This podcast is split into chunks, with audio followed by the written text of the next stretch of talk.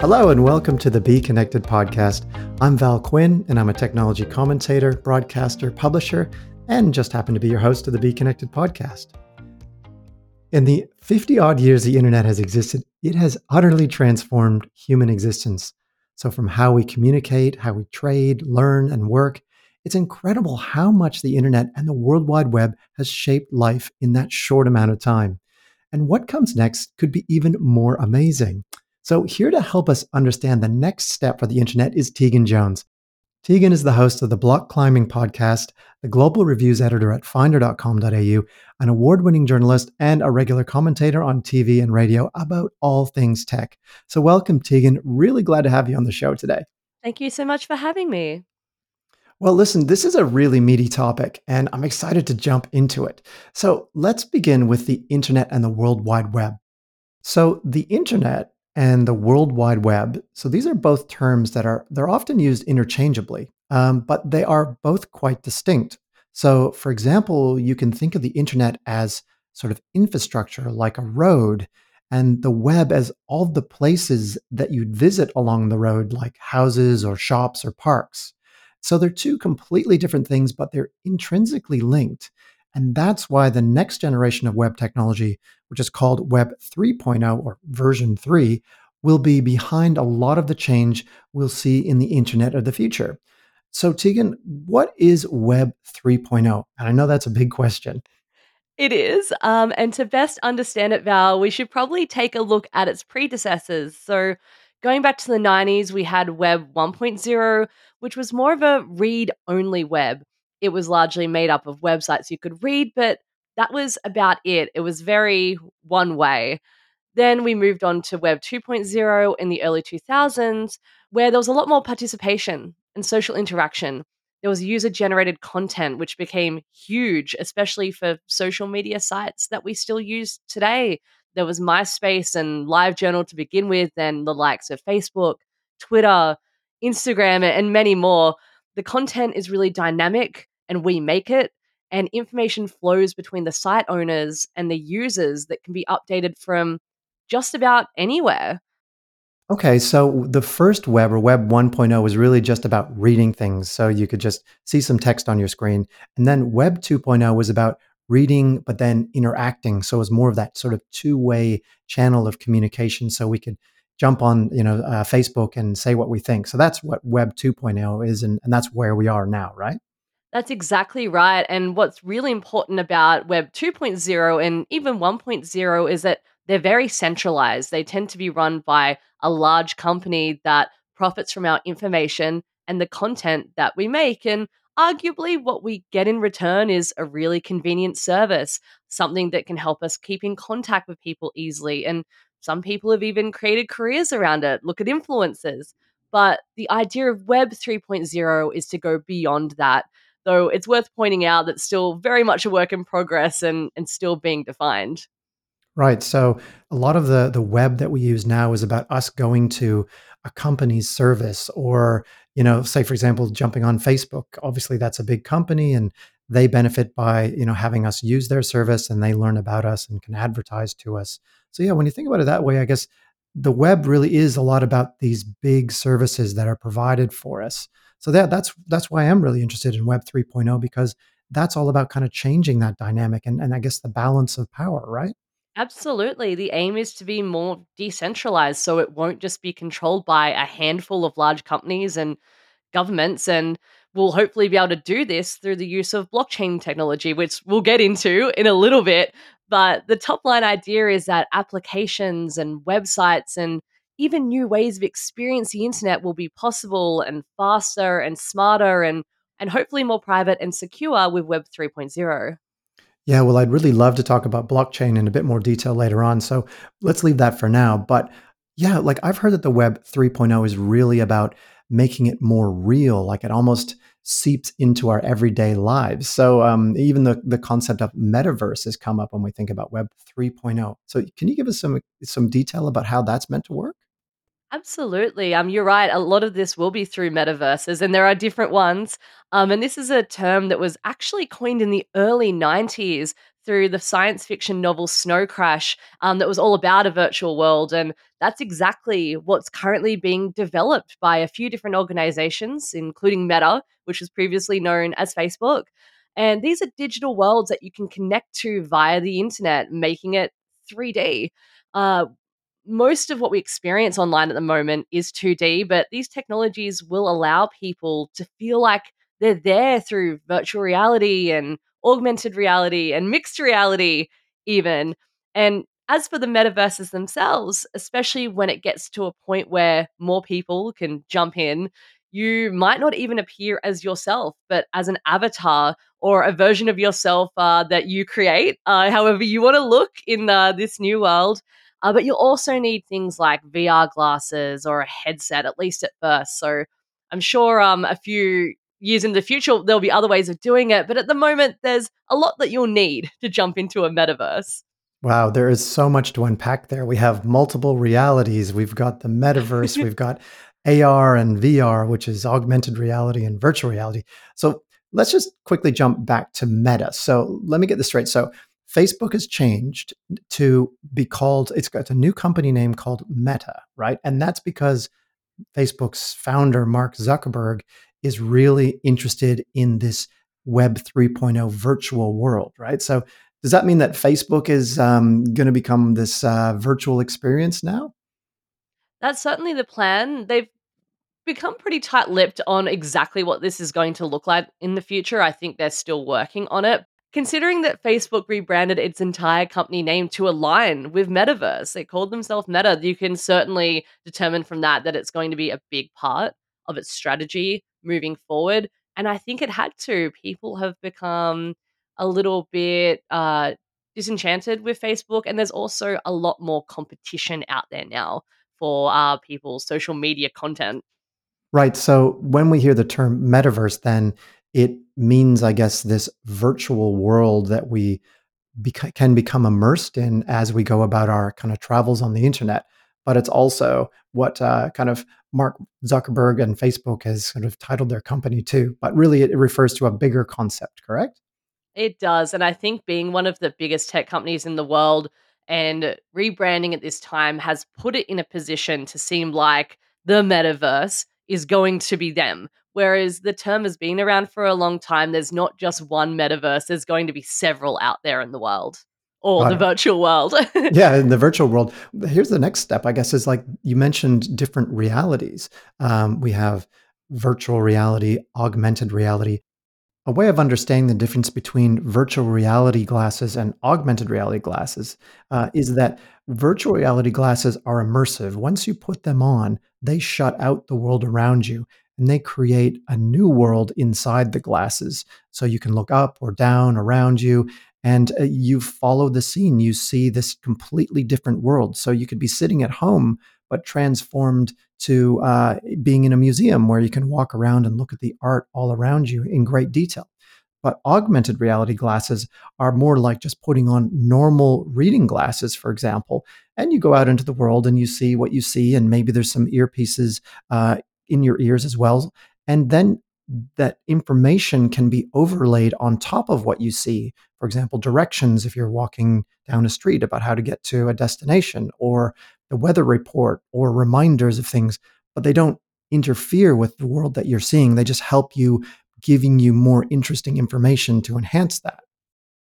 Absolutely. It, the world of possibility is absolutely incredible. So, there are small ways that you can access that sort of experience already, largely through gaming. So, you would wear a virtual reality headset or goggles. So, it really feels like you're walking around in this virtual world. Um, whereas augmented reality is where you can bring something digital into the real world.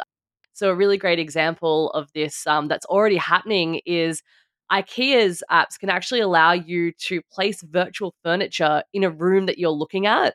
Um, and they've de- actually developed an app that uses the sensors in your iPhone to capture an entire 3D room plan so you can redesign it, incorporate products that they sell, and it will take in everything into account that you would have in your room. So, wall colors and rugs. So, you can kind of see how their products would look in your space uh, without having to, you know, bring them all in physically first.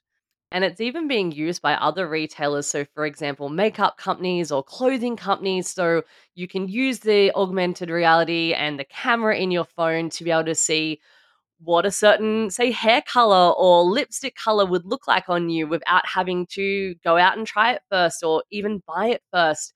And same with clothes, see how that dress would look on you or those pants would look on you without even having to leave your home. Right. Okay. So I could I can see augmented reality just by looking through uh, the screen on my phone.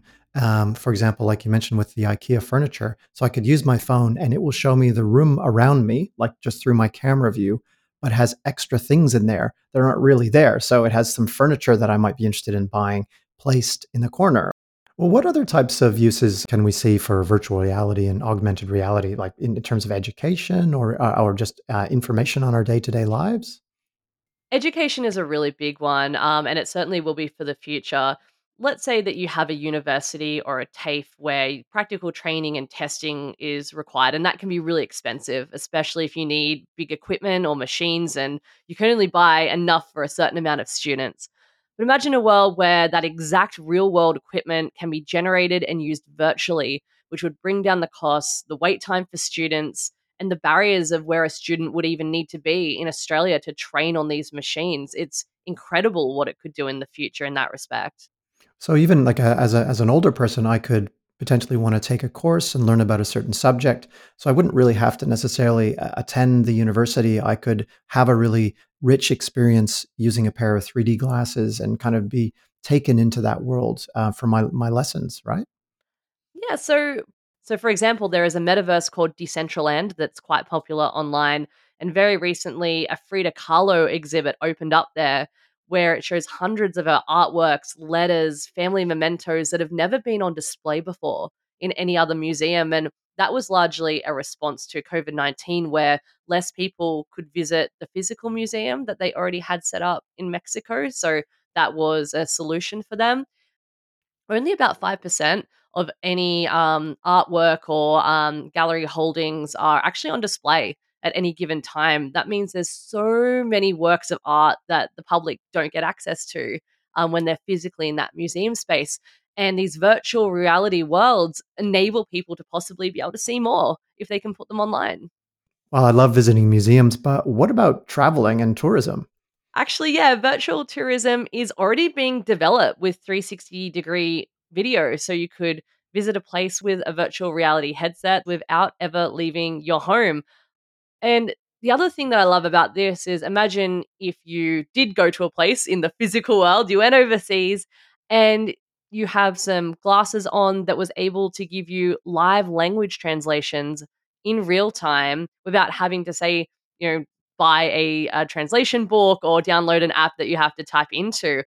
Wow, that sounds so futuristic. You mean so I can just have a, a real time conversation with somebody uh, who doesn't speak English at all, and it can live translate my voice and say it to them? Is that what happens? That's where the vision of the future is kind of going, and I'm quite excited for that. It really does sound incredible, and it makes me even more excited about traveling the world. Imagine not having to worry about languages. So, when we're using our virtual reality glasses or VR headsets, do we still have to have a keyboard and mouse in front of us to use them, or can we just rely on our voice? Well, we're already seeing that now with the use of our virtual assistants like Siri or um, Google Home, that kind of thing, where a lot of people don't have to type questions uh, for things that they might be looking to do online. You can just say, hey, Siri or hey, Google. So the future is already here on that one. But I certainly see that becoming more robust and having more of that hybrid relationship with the internet talking to it, asking questions, receiving information, rather than having to sit down with your phone or your keyboard and, and typing that in instead. I see. So, I can kind of interact with the world with uh, my glasses or my headset on, and I don't really have to worry about sitting in front of a computer the whole time. I can just talk and and and basically uh, get the information I need and, and tell the computer what I want. So now we talk about virtual reality. Maybe let's expand that out to virtual reality in the metaverse and um, like what kinds of ways will our daily lives be enhanced by that?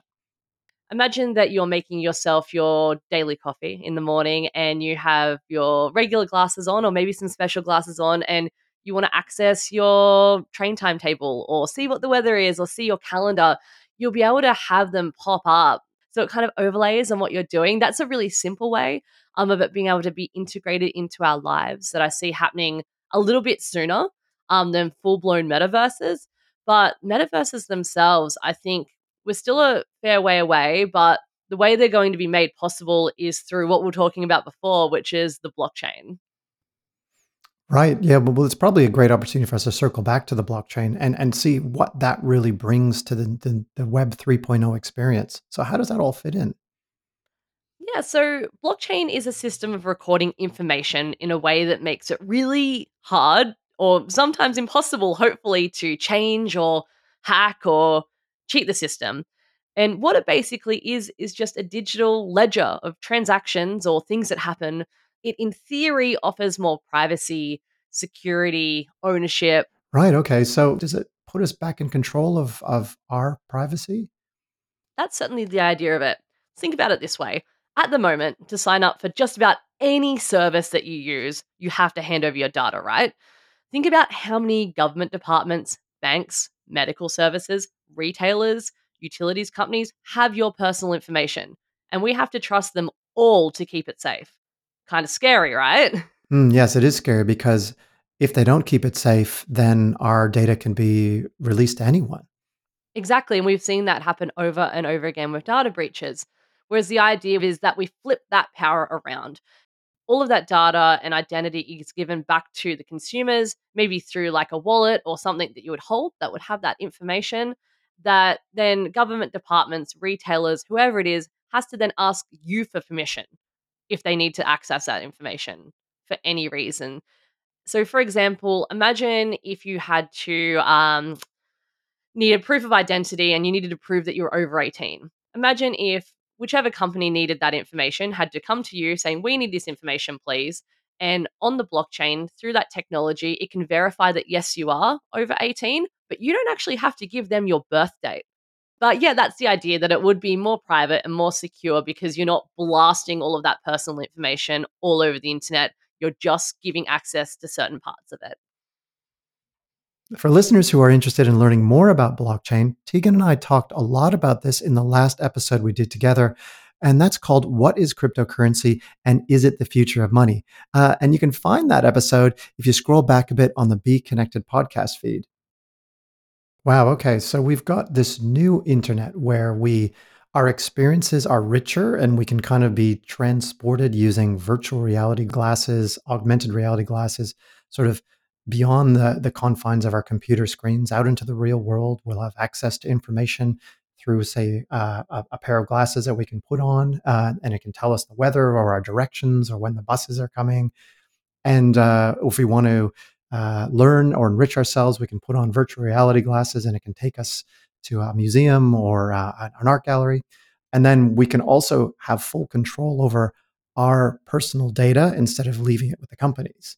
So if this is the the internet of the future like how much of a reality is it all i mean how progressed are we in terms of this actually happening i mean as we've chatted about some of it is already here um, a lot of it actually and we already have some 2d and even 3d metaverses especially in the gaming sphere but in terms of this becoming the norm we're probably still a ways off it's going to require a lot of architecture a lot of apps sites, and of course, most importantly, legislation and regulation to not only make this possible, but also safe for users.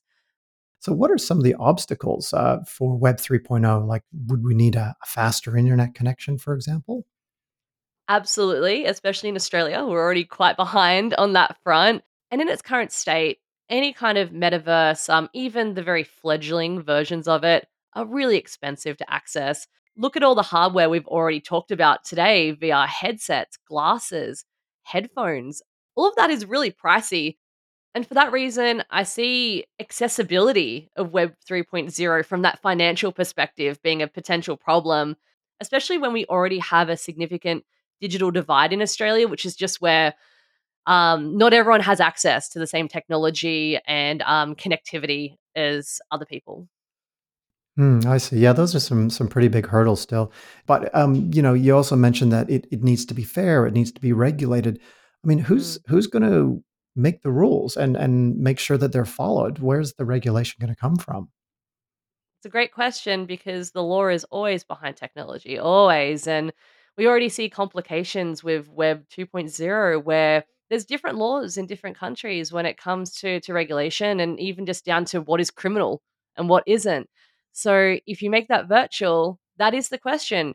Whose jurisdiction is the metaverse or metaverses? Which country or regulatory body would be in charge, should be in charge? there are a lot of questions that need to be answered as we go forward with this. Yeah, so a lot of work to be done there for sure. But, you know, when we're talking about timeframes, you know, what can we expect? Are we thinking this might all happen by 2030 or 2050? Oh, it's so hard to tell. I mean, as we've seen in our own lifetimes, technology is moving really quickly, but sometimes it doesn't go the way that we expect. Just a few weeks ago, it was actually George Jetson's birthday, you know, the cartoon from the Jetsons.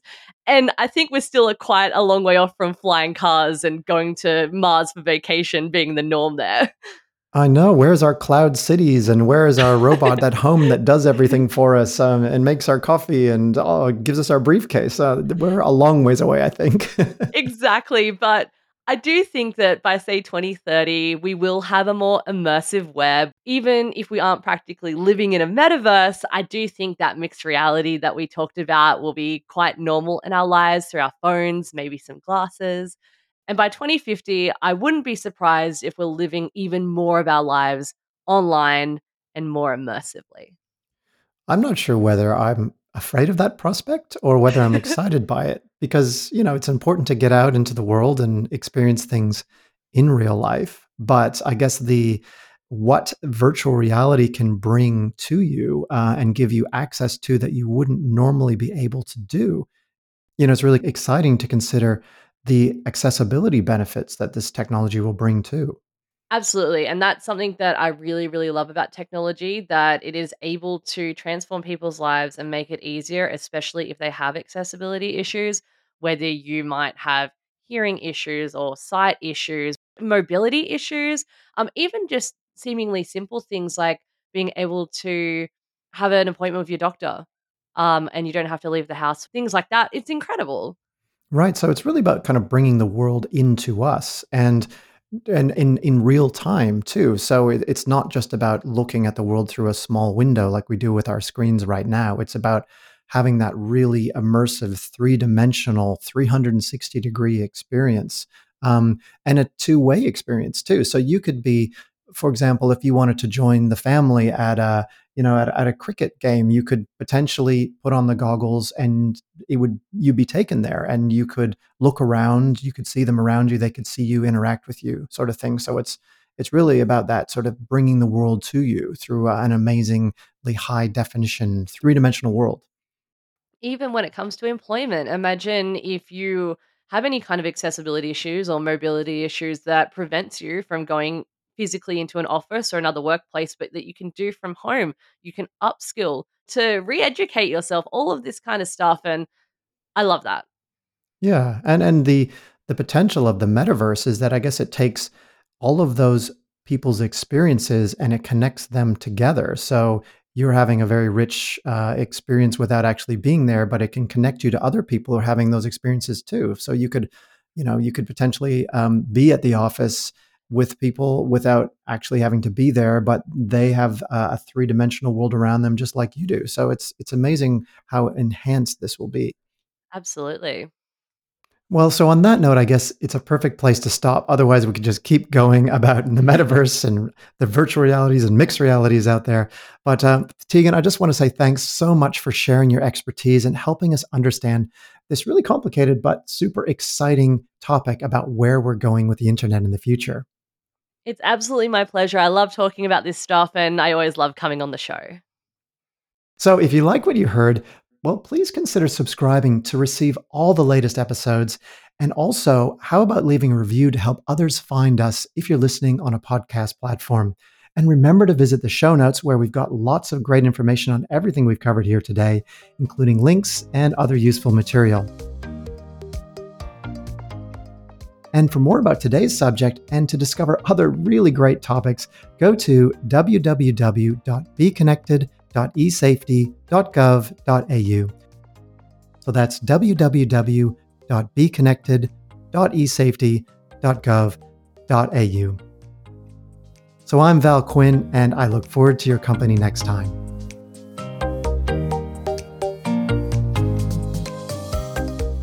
Be Connected is an Australian government initiative developed by the Department of Social Services, the eSafety Commissioner, and Good Things Foundation Australia. Be Connected builds the digital skills, confidence, and online safety of all Australians with engaging online learning resources and a network of over 3,500 community organisations to support them to thrive in a digital world.